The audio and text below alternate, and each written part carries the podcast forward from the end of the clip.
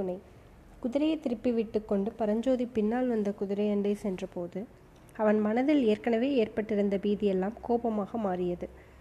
மார்பில் பாய்வதற்கு சித்தமாக அவனுடைய வலது கையானது வேலை தூக்கி பிடித்து கொண்டிருந்தது. ஆனால் பரஞ்சோதி அருகில் நெருங்கியதும் அந்த குதிரை மீது வந்த மனிதன் செய்த காரியங்கள் வேலுக்கு வேலை இல்லாமல் செய்துவிட்டன. ஆஜானுபாகவாய் முகத்தில் பெரிய மீசையுடனும் தலையில் பெரிய முண்டாசுடனும் விளங்கிய அந்த திடகாத்திர மனிதன் பரஞ்சோதி தன் அருகில் வந்ததும் ஐயையோ ஐயையோ பிசாசு பிசாசு என்று அலறிக்கொண்டு குதிரை மீதிருந்து நழுவி துபுக்கிடீர் என்று கீழே விழுந்தான்.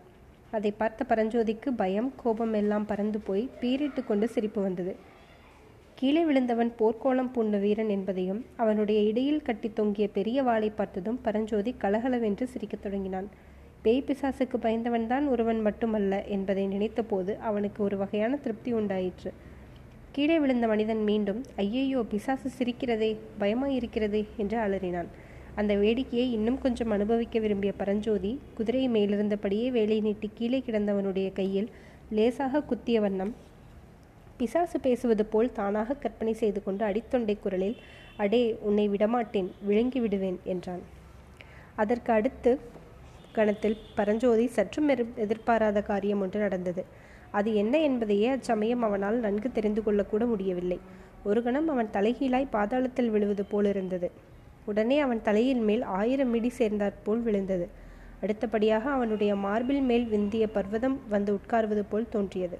பிறகு ஒரு பிரம்மாண்டமான பூதம் ஹா ஹா ஹா என்று பயங்கரமான பேய்க்குரலில் சிரித்து கொண்டு அவனுடைய தோள்களை பிடித்து பலமாக கொலுக்கியது.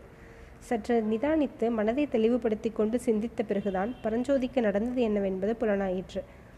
பரஞ்சோதி தன்னுடைய வேலின் நுனையினால் கீழே கிளந்தவனுடைய கையை லேசாக குத்தி விழுங்கி விடுவேன் என்று கத்தியவுடனே அந்த மனிதன் பரஞ்சோதியின் வேலை கெட்டியாய் பிடித்துக்கொண்டு ஒரு இழுப்பு இழுத்தான். அவ்வளவுதான்.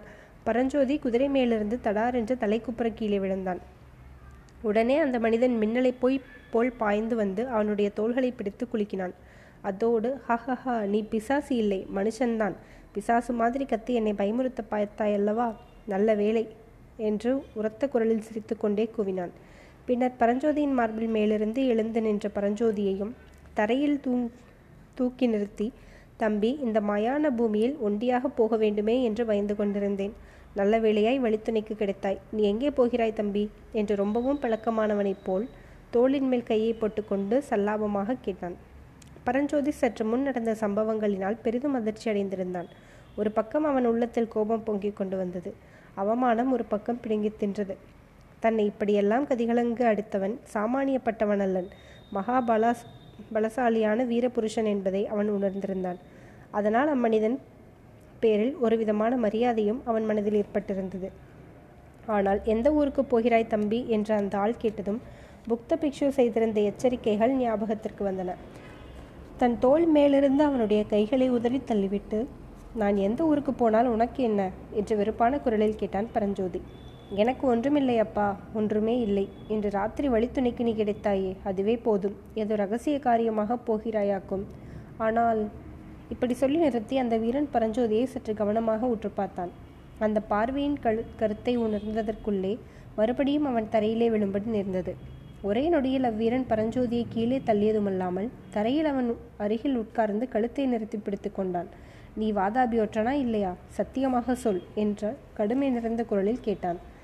பரஞ்சோதிக்கு கோபத்தினாலும் வெட்கத்தினாலும் கண்களில் ஜலம் வரும் போலிருந்தது. அவன் விம்முகிற குரலில் நீ சுத்த வீரனாக இருந்தால் என்னோடு எதிர்க்கெதிர் நின்று வாளோ வேலோ எடுத்து சண்டை செய்யும் என்றான். உன்னோடு சண்டை போட வேண்டுமா? எதற்காக அப்பனே? நீ வாதாபி ஒற்றனாயிருக்கும் பட்சத்தில் உன்னை இப்படியே யமலோகம் அனுப்புவேன். நீ ஒற்றனில்லை என்றால் உன்னோடு சண்டை போடுவேனான். நாம் இருவரும் சிநேகிதர்களாக இருக்கலாம். நீ ஒற்றனில்லை என்பதை மட்டும் நிரூபித்துவிடு.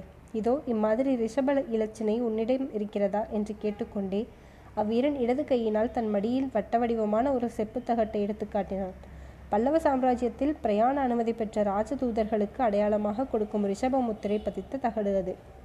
பரஞ்சோதியும் வேண்டாவெறுப்புடன் தன் மடியின் மேற்படி முத்திரை தகட்டை எடுத்து காட்டியதும் அவ்வீரன் பரஞ்சோதியின் கழுத்தை விட்டதோடு அல்லாமல் அவனை தூக்கி நிறுத்தி ஆர்வத்துடன் ஆலிங்கனம் செய்து கொண்டு தம்பி என்னை மன்னித்து விடு உன் முகக்கலையை பார்த்தாலே சொல்லுகிறது நீ சத்ருவின் ஒற்றனாயிருக்க முடியாதென்று.